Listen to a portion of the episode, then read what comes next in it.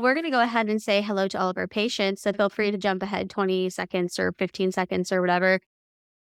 So we'll go ahead and say hello. So, hello to everybody in the United States, in the United Kingdom, India, Ireland, Australia, Bulgaria, Jamaica, Russia, Belgium, Canada, Germany, Italy, Sweden. Hey, Sweden, that's where I am.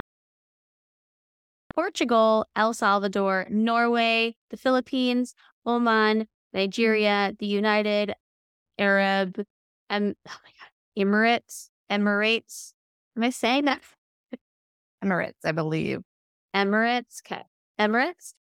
If I'm wrong, please correct me. Albania, Cuba, Spain, Iran, Mexico, Poland, South Africa, and Zimbabwe. Hello, oh. Zimbabwe. Welcome to the Psych Ward. We're so happy to have you and everyone unknown and in between. We're happy to have you. So, welcome. And if you're new here, take a ticket. We'll show you around. But I am Darcy, and I always I say it over. we did it again. it's hard, yeah. you guys. Okay. When you're not in the same room, it's hard. I'm Shannon. So, and we are your awesome hosts of Take a Killer to Brunch, a true crime and paranormal and all things spooky podcast. So, welcome. So, what I have for you today, Shannon, is an oldie but a goodie. So, eh, to make a long story less complicated for everybody listening, especially if you're new here, um, this podcast started with one and then became two. So, to keep it consistent and on brand, all of the solo episodes that I did, we pulled to redo together to keep on brand and keep consistent. So, these are old episodes from the very mm-hmm. beginning of the podcast. And I'm very excited to do them. The even better part is we're gonna we're gonna look at old beginning of podcast Darcy notes, especially because this is the first time I've laid eyes on them since I wrote them. I did not have a time to do any refreshing, and I was like, I guess we're gonna wing it. so uh, we're gonna go along for this like this journey of a ride. And now y'all get my commentary on it. Exactly. You can have your commentary. I mean, the worst thing that could happen is that I do as bad of a job now as I did when I put out episode one, which is what we're covering today. I don't so. think you're going to do a bad job at all. Oh, I got thee. So, any hoopty doop. Do you remember what this episode might be? Oh, I know I listened to it. Because like, oh, my best friend has a podcast. I got to listen to it. And so I did listen to it. So, ladies and germs, they, thems, and everything in between, we are going to be covering the story or the case, I guess, of Dr. H. H. Holmes and his murder castle. I know, I know. Uh I do remember this one because I was falling asleep to your voice but yeah. like in a good way. Like as in like I was listening to your podcast like before bed and I was like, oh, my best friend's voice. See, here's the thing. If my voice can put people to sleep, a good or bad, at least it puts you to bed. So that that just sounds to me like I have a siren energy I mean, about be, me, and that's totally okay. It could be mm-hmm. like a good, like she's putting me to bed kind of thing, you know, or she's literally putting me to sleep, and that it's comforting, you know. Yeah, it's either she's putting me to sleep because I like her voice or it's so boring and dry. It's putting me to sleep. But you know what? Thank you for listening. So it's cool. we got a listening. So that's all that matters. there's there's a certain time I need you to listen past on YouTube for me to get that that rate, that check mark. So thanks. Anyway. So I will start off with a quote. This was a quote from Dr. H.H. Holmes. He said, Yes, I was born with the devil in me. I could not help the fact that I was a murderer, no more than the poet can help the inspiration to sing. I was born with the evil one standing as my sponsor besides the bed, beside the bed where I was ushered into the world, and he has been with me since. I like that. he's like, I've had a personal demon since I was born. So I mean, it's very dark, but it was, it's very dark, but I, I like it. I mean, I just like that he compared his killing spree to a, a poet. like, yeah. Well, what can he you just, expect of me? He very eloquently put it. He's just never understood. No one can understand his art. Isn't there somebody though? I'm sure there has to be a murderer out there, or like a serial killer out there. That, well, besides the guy that made like all the nipple belts and stuff like that, that you know, I, maybe it was like on an as like an episode of like CSI or something like that, where they create like these art masterpieces with like the dead bodies or something. Oh, I know what you're talking about. There, um, there is like a person, right? I or is that just like is that just a, like I don't think there's a real person. I think there are shows inspired by people and they create these characters. Like, I mean, a good example is Hannibal is a good example of somebody doing things like that. I mean, every kind of show has has had something like that. There was another show that I watched and I can't remember the name of it, but I digress. So, H.H. Holmes was not his actual name. Dr. H.H. Holmes just sounded cooler and he changed his identity later in life. But his full name from birth was Herman Webster Mudgett. That's his name. Go ahead. I, I mean, I I can't blame the guy. Yeah, I mean, it's an enticing name. Oh, so enticing. Yeah. So since this is, you know, I'm going dusting off these old notes.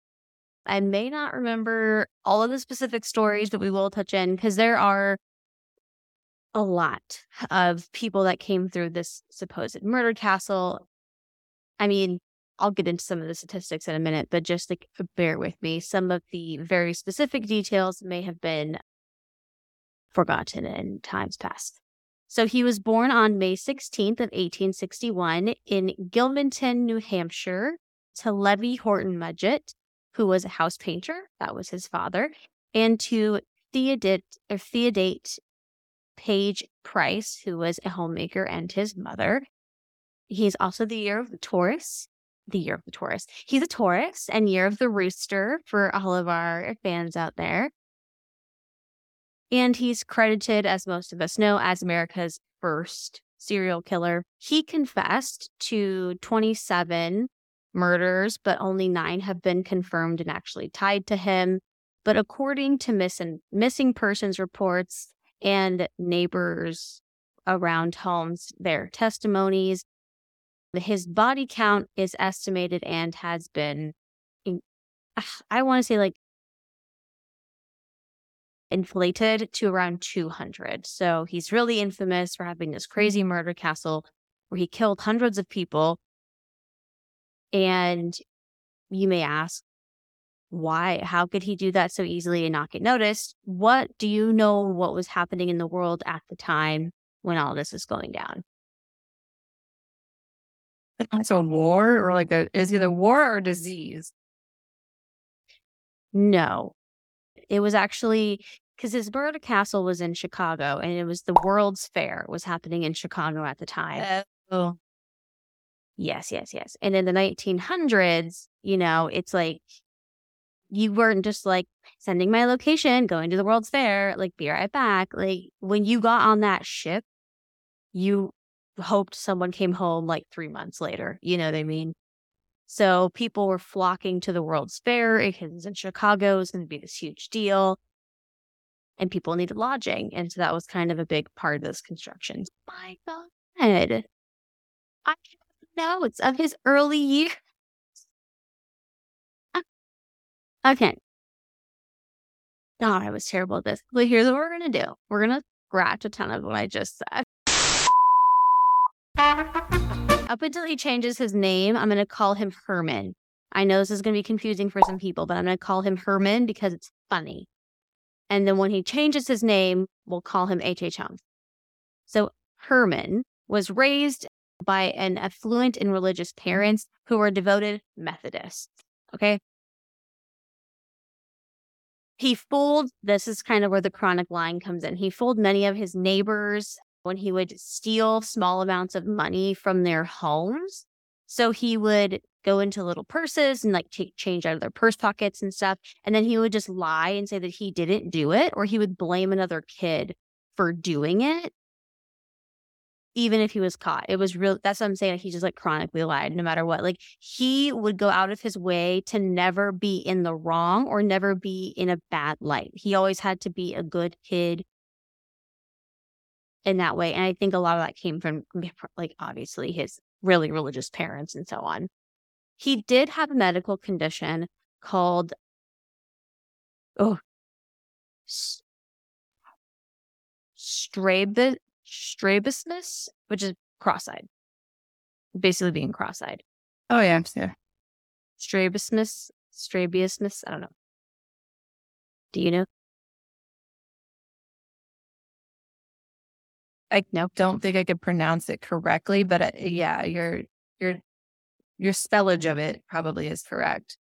Thanks. Strabismus. Yeah, something like that. Strabismus. Yes. That's what it is. Strabismus. Thank you. Oh, see, I do know. he had strabismus, which was basically just mean he was cross-eyed, and it made him a court. he made him off-putting to the neighbors, which is really mean. He's a kid, you know. So it made him really off-putting to the neighbors. I mean, they didn't already like him because he was a little thief. But what made him off-putting wasn't the fact that he was cross-eyed; it's because he wouldn't look people in the eye. And I'm like, no offense, Karen, but he can't. Not to be a dick. oh, poor kid. He's like, I just don't know what I had to use to look at somebody. Yeah, he's literally just like, I can't. Like, I'm just trying to look straight. so, and which eye do I look at? he's like, I just don't want to look at my nose all day. I don't know. So he has this condition.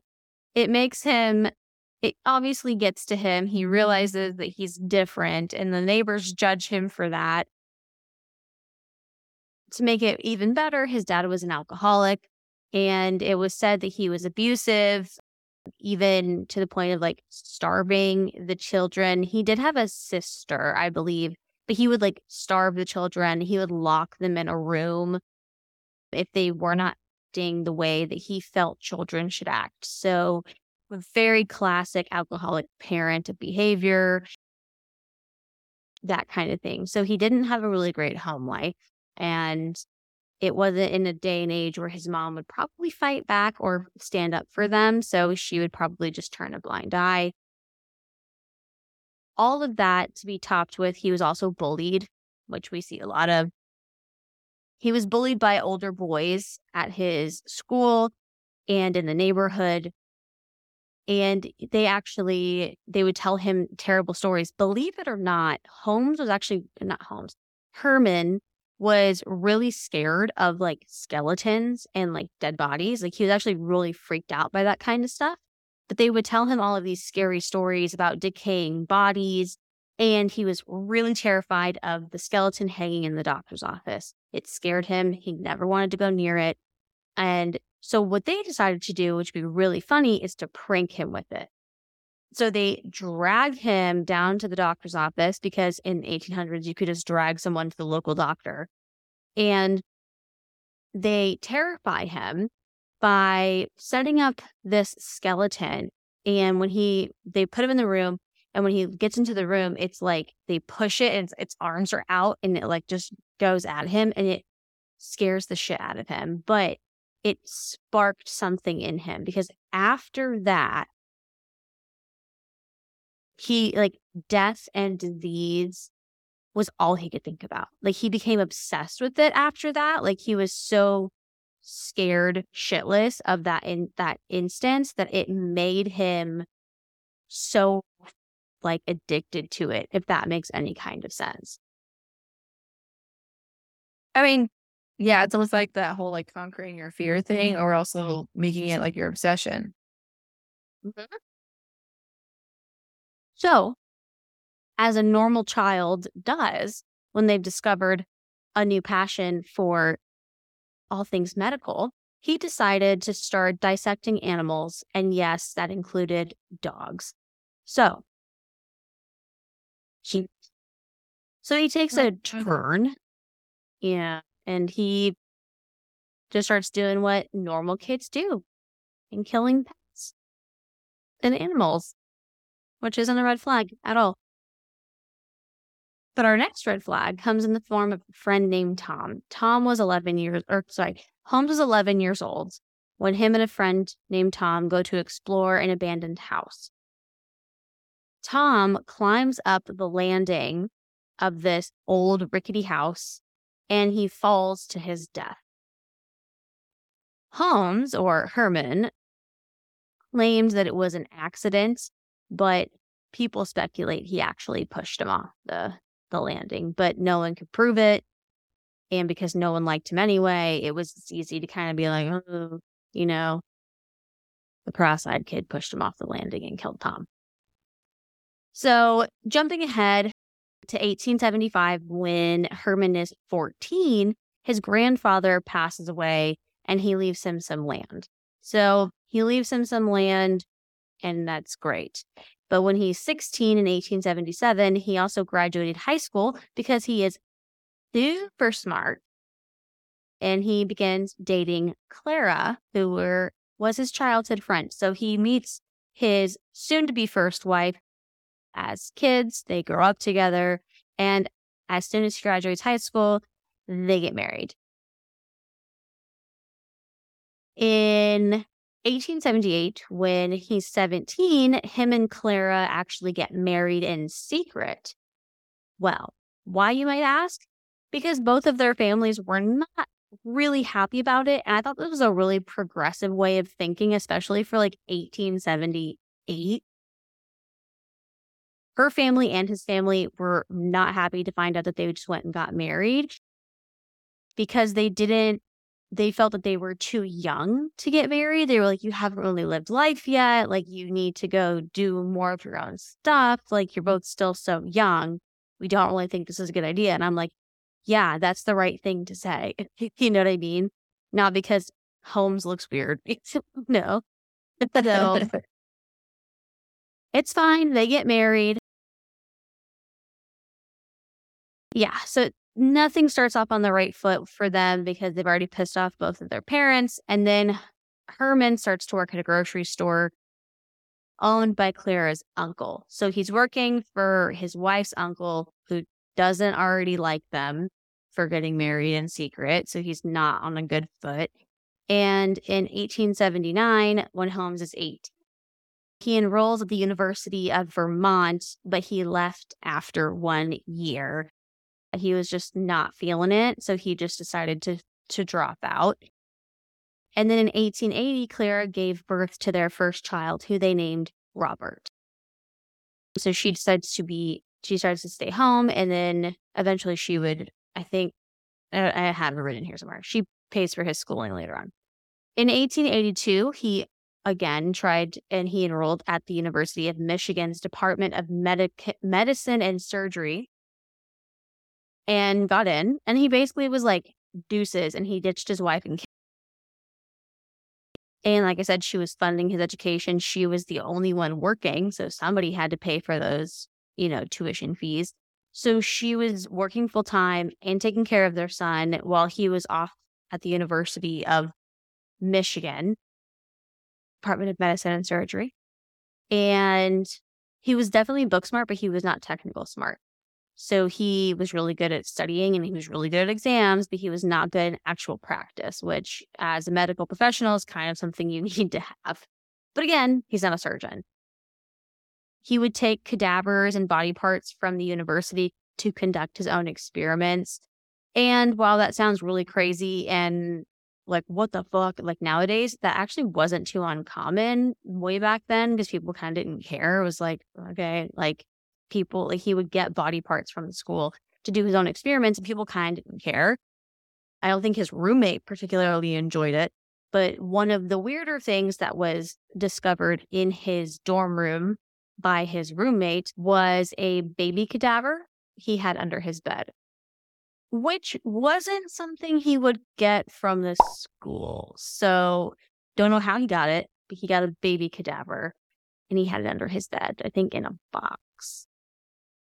The smell though, like mm-hmm. not only that, but it's like it just at first I thought you were gonna say like in a jar, you know, like they always say like those ones in like the jar. Mm-hmm. Like the formaldehyde. Mm. But in a box? I think it was in a box. It could be wrong, but I'm pretty sure it was like in a box under his bed. That's but, just disturbing because it's like you're not even preserving it at that point. Yeah, yeah, dude. It you're just having a dead baby underneath your bed. That's just fucked up. Yeah. He also, while performing experiments in school, he was getting involved in his conning. So I told you he was a big con man. There would be a lot of lawsuits against him in Chicago. And this is kind of where it all starts to take off. So, you know, he was obviously a liar from childhood. He would lie to people who saw him do something bad. And he was like, how can we make some money? So he becomes friends with this guy and they decide to do a basically like insurance fraud. Because back then it was kind of easy, a lot easier now or then than it was now or than it is now. And they were like, hey, we have a great idea. We're going to fake some deaths and we'll use just like already dead bodies and some cadaver parts. And then we'll just fool the life insurance people and we'll just split the money. And they were like, great, let's do that. So they they get some the it's three of them. It's like him, his friend, and then it's these three guys, and then one of the dude has a wife. So they're like, hey, here's what we're gonna do. We're gonna fake your guys' death. We're gonna do like a murder suicide, right?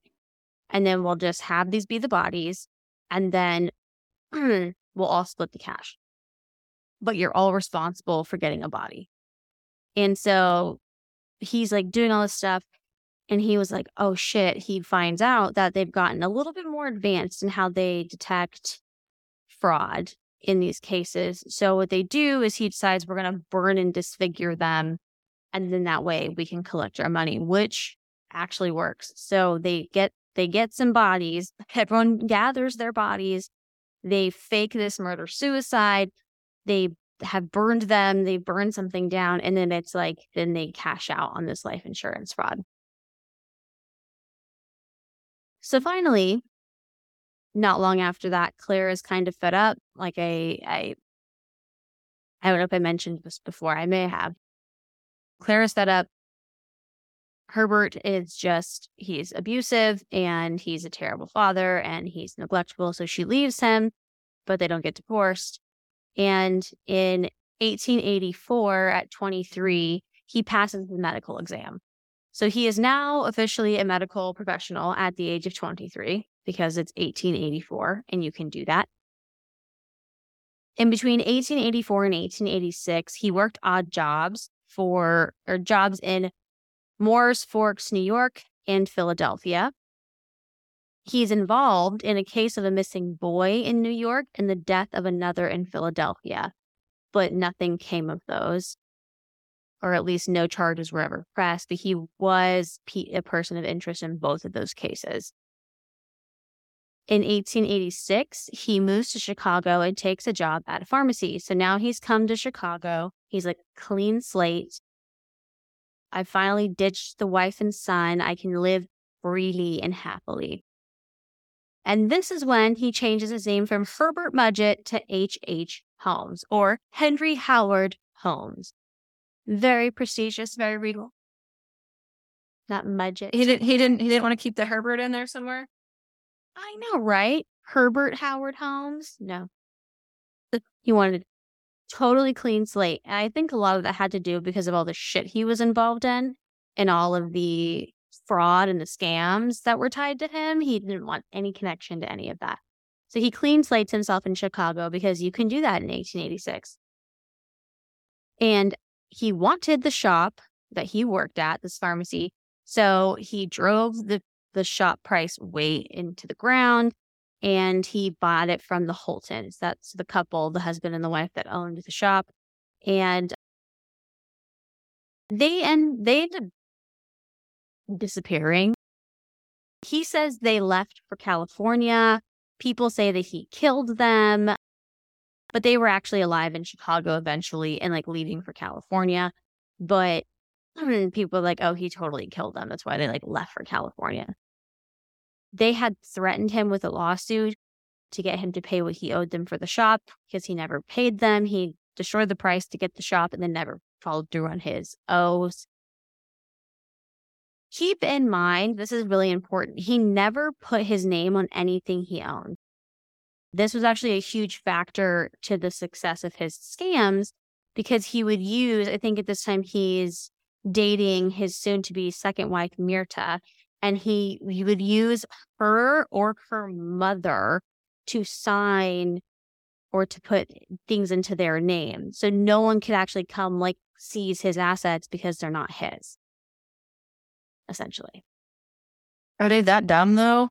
To be mm. like, why is he using our name? Yes. Ugh. Giving women a bad name. And also, it's like, I mean, it's like a win win and a win lose, depending on how you look at it. It's like, I mean, if he puts that shit into their name, I mean, it's like, it's mine until it's not. You know what I mean? But also, it's like, are you really going to argue with him like he's the man. You know what I mean? Like right. But also that also puts you liable for all that stuff.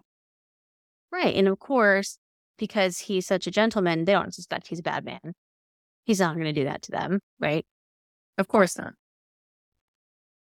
So he's continuing to run scams out of the pharmacy to finance his next project, which would be the murder house or the murder castle. So he is running scams out of there. He's, you know, I don't remember what the scam was, but basically there was kind of like this miracle elixir thing running around at the time, which was pretty common back then. You know, it's like drink this snake oil and everything will be fine. And he was doing some shit like that. Like he was just doing some like placebo bullshit. It was like my magic elixir and everything will be fine. And it wasn't fine. And so he was, was just doing things like that. It was honestly probably cocaine. Probably. Yeah. So he's doing that to finance his next project, which would be the lot not too far away. And in 1887, he actually attempts to divorce Clara, claiming infidelity, which would not be found truthful. There would be no evidence. There's no one to corroborate this story. Even the man he claimed she was having an affair with he wouldn't corroborate that. So they were like denied. So they were mm-hmm. like, nope, you get to stay married because she couldn't divorce him. You know, he he had to divorce her, and they were like, nope, figure it out. And I don't think she was ever aware that he tried to divorce her. I think it was he submitted the papers or he did what he had to do. They did their investigation and then nothing ever came of it. So she doesn't even know that he tried to divorce her. And then he just goes on to marry Myrta not long after that. And I think it was 1887, I said. Yes, 1887. He marries Myrta. And it wouldn't be long after that. Where did my note go? Here we go that she would give birth to their baby girl named Lucy. So they would have a daughter named Lucy. And again, not long after that, he begins to cheat on his wife. We can see a pattern. He gets the girl, he knocks her up, she has a baby. He's like, ew, I'm going to go find something new. Sick right? It's like, Mom, I want dino nuggies for dinner. Are you sure? I definitely want dino nuggies. You get the dino nuggies. He's like, I don't want the dino nuggies. And then, yeah. So, there's a pattern here. That's the pattern. Um, but who does he cheat on his wife with, you ask? Well, that would be the jeweler's wife Uh, excuse me, the jeweler's wife from his pharmacy named Julia. So he starts to have an affair with our first victim, supposedly named Julia. And he knows the husband. They all, like, I think, live in the same building. And her husband's name is Ned. And Ned, I just love the name Ned. He quits his job and he moves out in 1890. So I think he finds out that there's an affair going on and he's like, bye. So Ned quit his job and he leaves and he moves out and he said, fuck you both in 1890. And then on Christmas, December 25th, 1890, Holmes performs a botched abortion on Julia after he got her pregnant. And he was like, well, we can't have that. My wife can't find out. And she dies in the operating table. I said he wasn't technically inclined, and he wasn't. He was not a surgeon. This is not something he had ever done before, but he was like, I got this. You know, I can feign confidence. Blind confidence only gets you so far. and he killed her, and he didn't really care. He was like, well, that's one less problem I have to deal with. Now, the next problem I have to deal with is Pearl, her daughter. So he disposes of Pearl. I know that's a really gruesome way to talk about it. I don't know. I don't really think we know how. I do think he ended up telling the landlady because she was asking about Pearl. She was like, I haven't seen her. We were supposed to go somewhere. And he was like, Oh, she went with her mom to go see family. But the housekeeper, the, the, the landlady, remembers talking to Julia and she wasn't supposed to be leaving until like the 20th of January or something. So she wasn't actually supposed to be leaving until sometime after the new year. And they had already had some plans in mind for Christmas Day. So she found it really odd that they had just left on Christmas. But she didn't really do anything else about it. She was like, okay, that's their life, you know? But then we're going to jump to 1892. Make sure I have all this cool. So I want to talk about the murder castle. So there's this hype in pop culture about the murder castle and how he had all these crazy rooms and all of these crazy ways of killing people and how many people they're like, oh my god, like 200 people or whatever. Like all these people died in the murder castle. So if you've seen pictures of it, it's like a storefront bottom. He's got all these storefronts around his block and then it's like rooms and everything on top of it, right? Which is pretty common back in like the 1800s to live above where you worked, basically. So we're going to talk a little about the murder castle. So he begins construction on 63rd Street in 1889, and it wouldn't be completed until 1891, so two years later.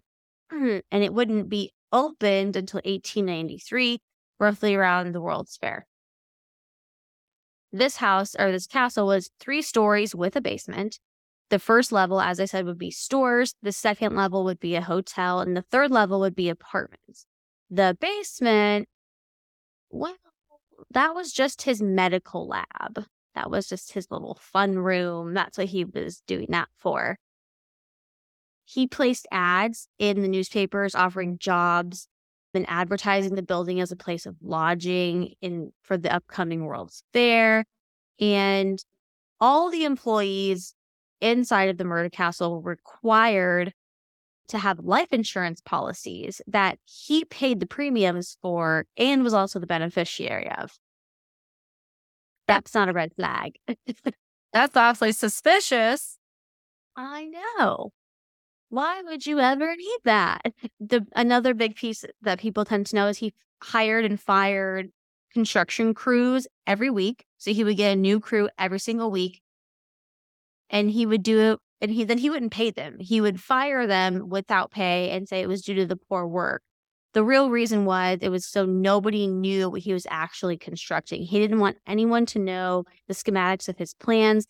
And if you look at it, you know, they over time people were able to find all these different blueprints. Like it was a different blueprint for every single thing. And there were, there was rooms that had no windows or no doors. And there was like weird chutes that went to different places and rooms rigged with pipes or it's fitted to basically be a gas chamber. Like there was doors that opened to blank walls. There was stairways that didn't go anywhere. Like it was a legit fucking madhouse. Like he had constructed this thing for a reason, but the way that he had it constructed, nobody batted an eye because no one really knew what the finished product was supposed to look like. So nobody really questioned some of the weird things that he put in place. So it gets set on fire on August 13th of 1893.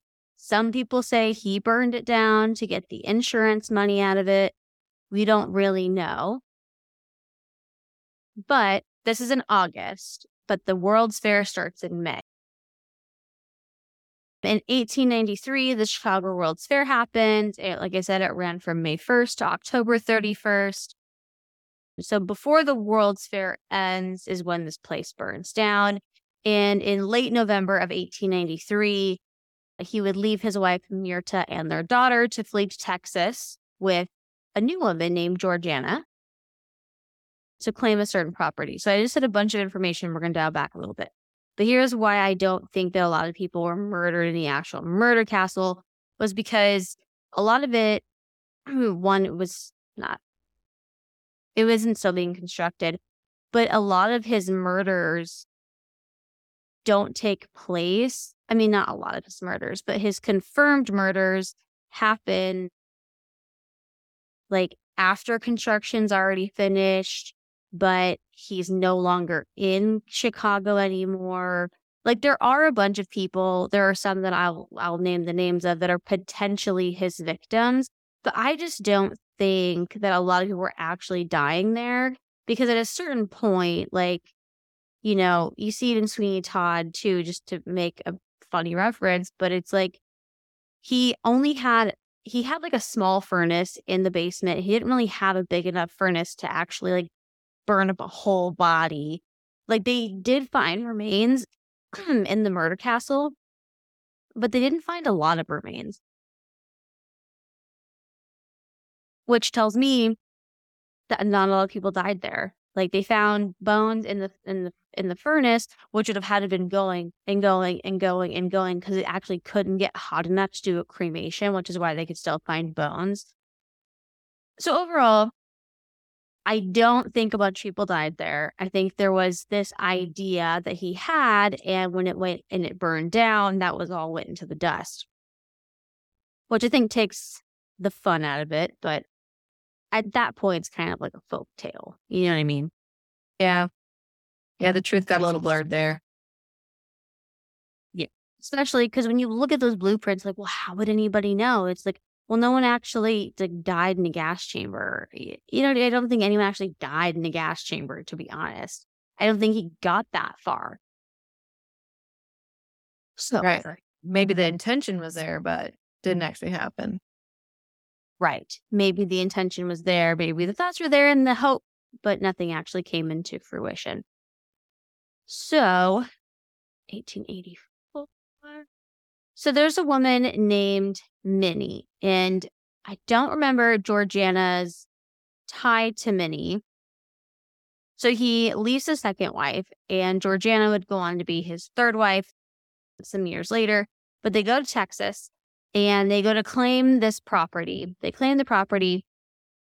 And in May of 1894, Holmes then flees to St. Louis, Missouri. Why do you ask? Because he was caught horse fraud is what happened. He, so he's in Texas and they're on this farm and he was like, I'm going to buy all these horses. So he like buys these horses from these people from these auctions, but he doesn't pay anybody. But then he's turning around and he sells these horses, and people catch wind of it he's selling these horses that he stole and they basically like run him out of Texas because they're like, we're going to have you arrested. That's a crime. You can't do that. And so then basically, like, they flee to like St. Louis, Missouri. What did he think was going to mm-hmm. happen? That he could just not do the same thing he did with the pharmacy, just not pay it. Dude, he's not going to kill all the like old horse owner, owners or whatever. Like he killed the pharmacy people. Not he, didn't, he really didn't. He really, he really didn't think that one through. yeah. Yeah, I know. So we have wrapped up to 1894. So we need to talk about some things that have happened between 1891 when Julia disappeared and when he flees to St. Louis. So in 1892, June 1st, there is Emily Van Tassel. She was 16, and I believe she was an assistant of his, just another girl that he was having an affair with while he was still married to Myrta. And I believe her family, people like her friends and her family, and I think the landlady knew her or there was a woman close to Emily and they all suspected that like she was kind of seeing Holmes and they were all like not for it. Again, they're like you're way too young and she's like, "Oh no, no, like I'm not dating him. I have a boyfriend." And she made up some stupid alias about some fake guy and it is Holmes. She's actually seeing him and it's she just disappears. He creates, I believe he creates like oh, this is a different girl. Oh, yeah, yeah. So he this this next part was a different girl. For Emily, basically creates this fake boyfriend and she disappears to like go live with him or whatever. And it's assumed that he probably got her pregnant and then he killed her during a botched abortion and disposed of her body. So that's unfortunately Emily. December 6th, so six months later, there is Grand, who she was either 23 to 24 years old. He hired her as a stenographer and eventually courted her. So he started to see her. And similar situation, he creates these fake, he creates these fake wedding invites because there was a woman who was also close to her who was like, that doesn't sound like her. That doesn't sound right. She like flees to go marry this guy who no one knew. And he creates like fake wedding invites to convince people they've already gotten married and they're going to go live their life somewhere else.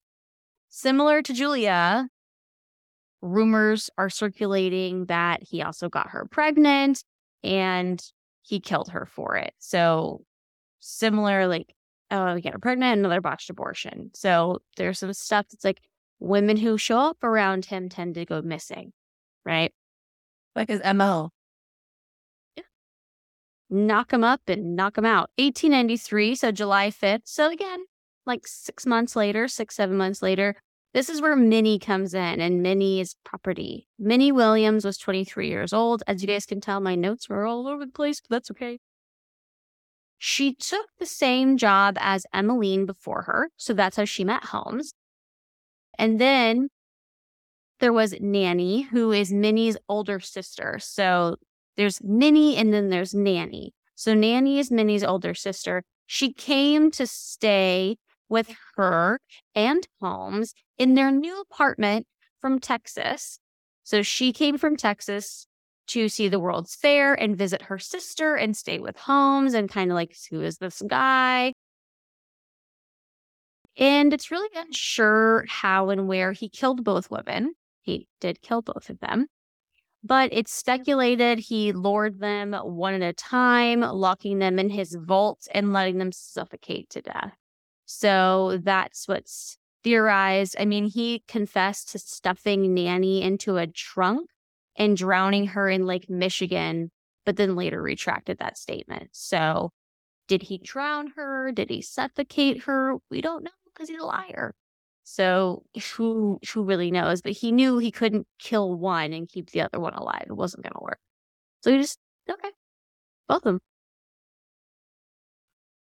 What's the fact that they're named Ninny and Nanny? Can you imagine their parents? God damn it, Ninny! I mean, Nanny. Just scream at both of them. It doesn't matter. Okay. okay. So that's when he flees to Texas to go claim the property. I think somehow they forged documents and they were there and then they fled to St. Louis. So now we are going to jump to 1894 to the Pitezel family. And on September 2nd of 1884, there's a Benjamin Freeland Pitezel. He's the husband and the father. He gets him like pass out drunk. Like he gets him pass out drunk and then he suffocates him with chloroform. Okay. So we got a little bit of a change up here. But what he does, he stages the scene to seem like an accidental explosion. So we're doing another scam. We're doing another life insurance scam because now they've gotten too advanced that they're going to start checking shit. So he's like, all right, I can't get a cadaver. I can't get a body. We're just going to have to do this. Now, mind you, he's done frauds and insurance frauds with Benjamin in the past. Like he actually knows Benjamin. They're friends, you could say. But now he's going to kill him. So he stages his death to look like this accidental explosion. He convinces Ben's wife that he was still alive and Ben has now died in this explosion. He convinces his, Ben's wife that Ben is still very much alive and that her and her daughter should go identify the look-alike he he granted them at, and then grant Holmes the insurance money. So he tells the dead man's wife, Your husband is alive. There is a fake look-alike down at the coroner. You go and identify him and then grant me the insurance money because I'm a man and you're a woman, and that's how it works. So she does that and she believes him and she goes and she does that. And then he's like, bye, I'm gone. And on October 5th, Alice Pitezel and Nellie Pitezel, who are 15 and 16 years old, he, oh, what happened here? Oh, yeah. He started like traveling around with the kids. Like they mm. have like three kids. Yeah, they have Alice Pitezel, who's 15. They have Nellie Pitezel, who's 16. And they have Howard Pitezel, who's eight. And he somehow had like their daughters are traveling with him because she's like, I have all these kids. And he's like, Oh, it's totally fine. I'm going to send you the money that I'm going to send you money from this life insurance, mm-hmm. but she never does. And she has Howard. Well, he, the daughters are traveling with him and are staying with him. And it's unclear how he murders their daughters, but it's assumed he kills them with poison. He did bury them in a shallow grave and then burn their clothes in a furnace in his rental property in Toronto. So he's fled all the way to Canada and he's murdered their two daughters. The mom has no idea. And then somehow she sends, so, oh, that was his plan. He was like, bring you guys up to Canada a few at a time. He's in Canada. You need to come to Toronto. So sends the daughters up. They die. And then she sends Howard up next. And then she is going to come last. So Howard goes up and he poisoned his food with either cyanide, wolf's bane, cocaine, or chloroform. It's one of those. And he burned bits of his body in the stove and then buried the rest in a nearby barn. Yeah. Right. Mm-hmm. Now, those are the ones we know are confirmed. Here are the ones that are assumed, but we don't have any confirmation on. Possible murderers of possible victims of. Holmes. In 1886, we had Dr. Robert Leacock and two unnamed boys, and Elizabeth Holton, again, the woman who had the pharmacy, the two unnamed boys from the two other states. In 1887, there's Dr. Russell. In 1888, there are the Rogers, and I think it was a wife and a husband, Charles Cole, Lizzie, Sarah Cook, Mary Camp. In 1890, there was another Russell. In 1891, there is a Razine Van Jussard, there's a Robert Latimer, a Wade Warner, and an unnamed banker and an unnamed woman. In 1892, February 8th, there's Anne Betts, who was 24. And in July 18th of 1892, there was Ava Gertrude Connor. And 1893, there's an unnamed woman. And then between May and October, there was another unnamed victim. And in 1894, there was a Milford Cole, a Baldwin H. Williams. And in some unspecified dates, there was Kate Dirk and Mr. Rogers, not the beloved Mr. Rogers we know. So those are just some of his unnamed victims. How does he get captured? I know that's what everybody's asking. It's a wild ride. So I mentioned this name before, or no, you talked about these people. And then I was like, oh, that's from the H.H. Holmes episode I did. We're all circling back. So the Pitezel family, right? So authorities actually sent a private investigator known as the Pinkertons. Um, the Oinkertons. Yes, the Pinkertons. They make their second debut on the podcast to investigate Entail Holmes because he has all these charges and all these outstanding warrants and lawsuits against him in Chicago. But now all these people have gone missing, and especially like Pinkerton or the, the Pinkertons, the Pikels, the Pitezels. So they send an investigator to start tailing Holmes, and he does. He follows him all over, all the way up to Toronto. And I think it's when he discovers bodies of the children, they're like, we have something on him now. So let's arrest him. So they finally had some evidence on him. They arrest him on November 17th on an outstanding warrant for horse theft. Whatever you got to do, I mean, to get him. If the horseshoe fits, you know what I mean? but uh, and then in 1896, he would be executed on May 7th, and he was hanged in Philadelphia for it. To add some sparkle to this magical business, I actually put his last words on Instagram, on our Instagram story, or you can also check out our Instagram highlights. I added highlight there. What you did there. I know, I do all the fancy stuff. So his famous last words were take your time, don't bungle it for his rope to be hanged. So that's what his famous last words were. But his neck did not immediately break when they dropped him. So it actually took him 20 minutes to die. So he just like dangled there, like until he died. And he asked that his body be cased in cement because he didn't want people digging him up and dis- and dissecting his body, which is ironic in the most best ways. I mean, what? He didn't want other people doing what he did to them, like to bodies? Like, no, sir, you don't get to choose that. Exactly. You dig up cadavers and dig up bodies to use in your scams. So, some not so fun facts. So I'm sure you've heard the theory or the conspiracy theory that H.H. Holmes was Jack the Ripper, right? Oh, yeah. So that's a really known conspiracy theory. There's this wild fucking docu series on Netflix about the last descendants of H.H. H. Holmes are like convinced, and so they're doing all this stuff, and it concludes to like, ah, we have no discernible evidence.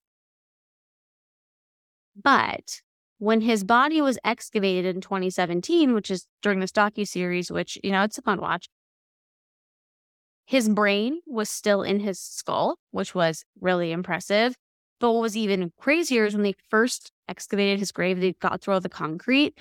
They opened the grave, and there was no, there was no body inside his casket. Okay, so but okay, so where was his body then? Because you said that the brain was still in his body. Yes. Underneath the casket? Yes. So he had somehow, they don't know if he had like had bribed people, had paid people, but somehow this motherfucker had two caskets. So it was like deeper down below his fake casket was his real casket with his real body in it. that takes a lot of thought into like your and own then it was like burial. So, so yeah, who would do that for a man like that? Like knowing that he was a mass murderer and killed children. I'm like, yeah, sure, I'll take money to to do all this for this guy after he's dead. I mean, I would have mm-hmm. taken the money and just not done it. Mm-hmm. He's yeah. dead. I know. They also mm-hmm. theorized that that he had like a stunt double, like a body double, like he didn't actually get hanged and everything like that, and it was somebody else dressed up as him. it's he's dead and he's in the grave. So his brain was actually still intact. I find it very impressive. And here are my cited sources that are minimalistic. Websites that I use for Murderpedia, Criminal Minds, Wiki, all that's interesting right from the beginning. Crime Museum, The Famous People. And the podcasts I listened to were Serial Killers, and That's Why We Drink, and Lights Out. So that was a wild ride of notes everywhere and a big appreciation for not being that person anymore. That's what I got. H.H. H. Holmes and his infamous murder castle, which is no longer standing, by the way. It is now this little piece of sidewalk. There's a post office where his murder castle used to be, and there's like a piece of sidewalk that's like still from that era that you can like go look at, I guess. Yeah. Some history. So, yeah. It's history. It's some dark history, but it's history nonetheless. Yeah. Well, I mean, I guess the one good thing that came out of his story was that, you know, some some crazy spin-offs happened, like our one of our favorite shows, American Horror Story, I know branched off of the idea. So oh I guess God, it inspired some cool shows. Oh god, there's so much that's been inspired by by his story and like H. H. Holmes and the conspiracy theories that follow. It, we could go down that rabbit hole all day. Like that'd be a fun Reddit thread to jump down. But that is not for today. so that being said, thank you all so much for being here. I don't know. I guess if you if you made it this far, drop I don't know a green heart in the comments or some shit like that. If you made it this far. So cheers to you. Cheers. And we will see you guys in the next one. Bye.